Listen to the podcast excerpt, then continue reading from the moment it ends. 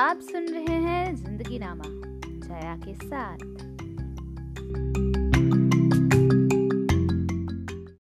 आप सबका बहुत बहुत स्वागत है मेरे चैनल पर। आज मैं लेकर आई हूँ यू कैन विन की समरी जो कि लिखी है शिव खेड़ा जी ने। वो एक भारतीय लेखक हैं, जिन्होंने कई सेल्फ हेल्प बुक्स लिखी है, और वो एक एक्टिविस्ट हैं। उन्नीस सौ अठानवे में खेड़ा जी ने अपनी पहली किताब पब्लिश की थी, जिसका नाम है यू कैन विन जिसका हिंदी में नाम है जीत आपकी, जिसकी समरी आप सुनने जा रहे हो। ये बुक फोकस करती है सक्सेस को अचीव करने में और पर्सनल ग्रोथ और पॉजिटिव एटीट्यूड के साथ जो हमको मिलती है। समरी ऑफ़ द बुक एक लकड़हारा जिसका नाम जॉन था। वो एक कंपनी में पाँच साल से काम करता था, पर उसे प्रमोशन नहीं मिली थी। कुछ दिनों बाद दूसरा लकड़हारा आया, जिसका नाम था बिल। उसे एक साल के अंदर ही प्रमोशन मिल गई। इस बात के बारे में वो अपने बॉस से बात करता है। तो बॉस कहता है, तुम आज भी उतने ही पेड़ काटते हो जितने पाँच साल पहले काटते थे। अगर तुम ज़्यादा पेड़ काटोगे तो तुम्हें भी प्रमोट कर दिया जाएगा। अब जॉन और ज़्यादा काम करने लगा। फिर भी वो ज़्यादा पेड़ नहीं काट पा रहा था। ये बात उसने अपने बॉस को फिर बताई। बॉस ने कहा, शायद बिल इस बारे में कुछ जानता हो, जो मुझे नहीं पता। जॉन बिल के पास गया और उसने पूछा कि कैसे पेड़ काटता है वो? बिल कहता है, मैं हर पेड़ काटने के बाद दो मिनट रुक के अपनी कुल्हाड़ी की धार को तेज करता हूँ। का मतलब ये है कि वो हर काम करने के बाद अपनी स्किल, जो उसकी मेन स्किल है, उस पर दोबारा काम करता है। ऐसी ही हमारी ज़िंदगी है। Importance of attitude. एटीट्यूड क्यों महत्व है? आपका एटीट्यूड ही आपको विनर बनाता है। आपकी ज़िंदगी से कौन सी प्रॉब्लम कितनी जल्दी जाएगी, ये आपके एटीट्यूड पर डिपेंड करती है। आपका एटीट्यूड क्या मायने रखता है, इस कहानी से जानिए। कहानी है डेविड और गोलियत की। जब डेविड अपने भाइयों से मिलने जाता है, उसे पता चलता है कि वो एक राक्षस से परेशान है। डेविड उनसे पूछता है कि आप उस राक्षस से लड़ते क्यों नहीं? उसके भाई कहते हैं, राक्षस बहुत बड़ा है। हम उसे नहीं मार सकते। डेविड कहता है, आप गलत हो। सच्चाई तो ये है कि राक्षस इतना बड़ा है कि आपका एक भी निशाना चूक नहीं सकता। इसके बाद डेविड उस राक्षस को मार देता है, उससे लड़ता है। यहाँ से हमें शिक्षा मिलती है कि एटीट्यूड से हम अपनी लाइफ में विनर बन सकते हैं। हार्वर्ड यूनिवर्सिटी की एक स्टडी के मुताबिक पचासी प्रतिशत लोगों को प्रमोशन उनके एटीट्यूड की वजह से मिलती है। और मात्र पंद्रह परसेंट लोगों को प्रमोशन उनकी इंटेलिजेंस के बेसिस पे मिलती है। सफलता सक्सेस अगर आप किसी सफल आदमी की कहानी सुनते हो, आप पाओगे कि उस इंसान ने सफलता से पहले बहुत सारे फेलियर्स को फेस किया। आप भी बहुत सारे फेलियर्स को फेस कर रहे होंगे। लेकिन लोग ऐसे मौक़ों को बदलते नहीं हैं। बल्कि उन्हें सिर्फ़ रिज़ल्ट चाहिए होता है। वो अपने ऊपर काम नहीं करते। एक ऐसे इंसान की कहानी सुनिए, जिसने असफलताओं के समुद्रों को पार किया। ये आदमी 21 साल की उम्र में अपने बिज़नेस में फेल हो गया।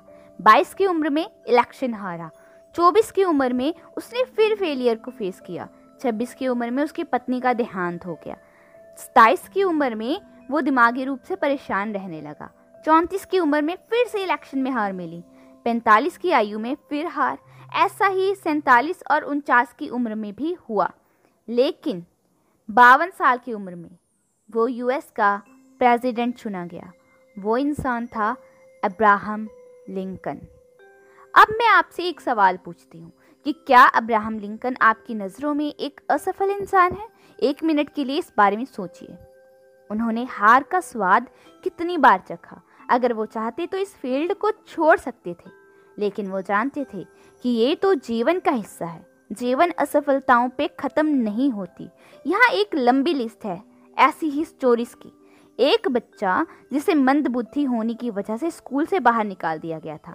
बड़े होने पर उसने बहुत सारे इन्वेंशन किए, जिसका नाम था थॉमस एडिसन। क्या आप उन्हें असफल कहेंगे? कई न्यूज़पेपर्स ने वॉल्ट डिज्नी को जॉब देने से मना कर दिया और कहा कि वो अच्छे कार्टून्स नहीं बनाते। पर आपका बचपन उन्हीं के बनाए मिक्की माउस को देखते हुए गुजरा है। क्या आप उन्हें अनसक्सेसफुल समझेंगे? इन सभी कहानियों में ये सिमिलैरिटी है कि ये लोग हारने से नहीं डरते थे और जानते थे कि सफल होने के लिए असफलताओं को लांघना पड़ेगा। सेल्फ स्टीम आत्मसम्मान आप अपने बारे में जो सोचते हैं, वो बहुत मायने रखता है। अगर आप ये सोचेंगे कि आप अपनी लाइफ में कुछ बड़ा नहीं कर सकते तो आप नहीं कर पाएँगे। दूसरी तरफ़, अगर आप ये सोचेंगे आप कुछ भी कर सकते हो तो आप कुछ भी कर सकते हो। एक बार की बात है कि एक आदमी स्टेशन के पास से गुजर रहा था। एक भिखारी वहाँ एक कटोरी में पेंसिल भर के बैठा था। उस आदमी ने कटोरी में पैसे रख दिए। और आगे निकल गया। जब वो ट्रेन में बैठने लगा तो उसे कुछ याद आया और वो उसी वक्त ट्रेन से उतरा और भिखारी के पास गया। उसने उसकी कटोरी से कुछ पेंसिल उठाई और कहा, इसे पैसे के बदले में लेके जा रहा हूँ। और उससे कहा कि, हम दोनों बिजनेसमैन हैं। ये कहने के बाद वो ट्रेन में दोबारा बैठने चला गया।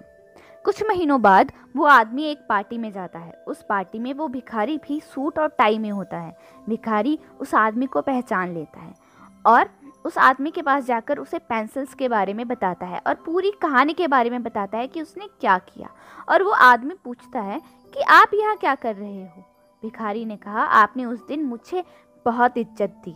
आपने मुझे कहा कि आपकी तरह मैं भी एक बिजनेसमैन हूँ। आपके जाने के बाद मेरा आत्मसम्मान बढ़ गया। आपका मुझे इतना इज़्ज़त देना और मुझे बिजनेसमैन कहना, ये चीज़ मेरे दिमाग में घर कर गई। और आज मैं यहाँ पर हूँ।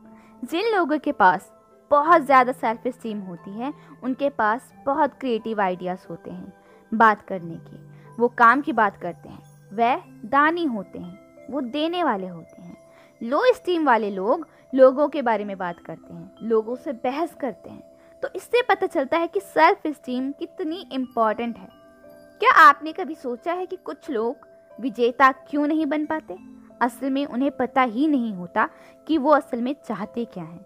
एक बार एक यात्री चौराहे पर आकर एक आदमी से पूछता है कि ये रास्ता किधर जाता है? आदमी ने पूछा, आप कहाँ जाना चाहते हो? यात्री कहता है कि, मैं नहीं जानता। ये सुनने के बाद वो आदमी कहता है, फिर तो आप किसी भी रास्ते पर चल पड़ो। उससे कोई फ़र्क नहीं पड़ेगा। अपने गोल्स को याद रखो। अपने गोल्स को सेट करो। सो ये थी जीत आपकी किताब की समरी अगर आप इस किताब को पढ़ोगे तो आप पाओगे कि ये किताब सच में बहुत इंटरेस्टिंग है. और अगर इसी तरह आप किसी और किताब की समरी सुनना चाहते हो तो प्लीज़ कमेंट सेक्शन में बता दीजिए और इस किताब की समरी को लोगों के साथ शेयर कीजिए चैनल को सब्सक्राइब कीजिए और अगर वीडियो पसंद आई तो लाइक कीजिए. Thank you thank you thank you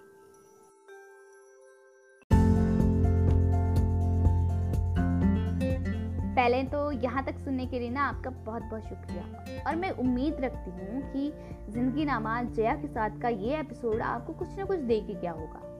आपकी ज़िंदगी का हिस्सा बन गया होगा। और ये वादा करती हूँ कि ज़िंदगी का नया स्वाद आपकी ज़ुबान पर आ ही जाएगा और हम ऐसे ही मिलते रहेंगे। नई कहानियों, कविताओं और बातों के साथ जो ज़िंदगी के साथ जुड़ी हुई ज़िंदगी के साथ तो सब कुछ जुड़ा है ना? तो बात ही क्या है? बातें ख़त्म ही नहीं होने वाली हैं। आप सुनते रहे, हम सुनाते रहेंगे। और अगर आप भी सुनाना चाहते हो तो आप मुझसे जुड़ सकते हो इंस्टाग्राम पे फेसबुक पे, इसी नाम पे, ज़िंदगी नामा अजया के साथ।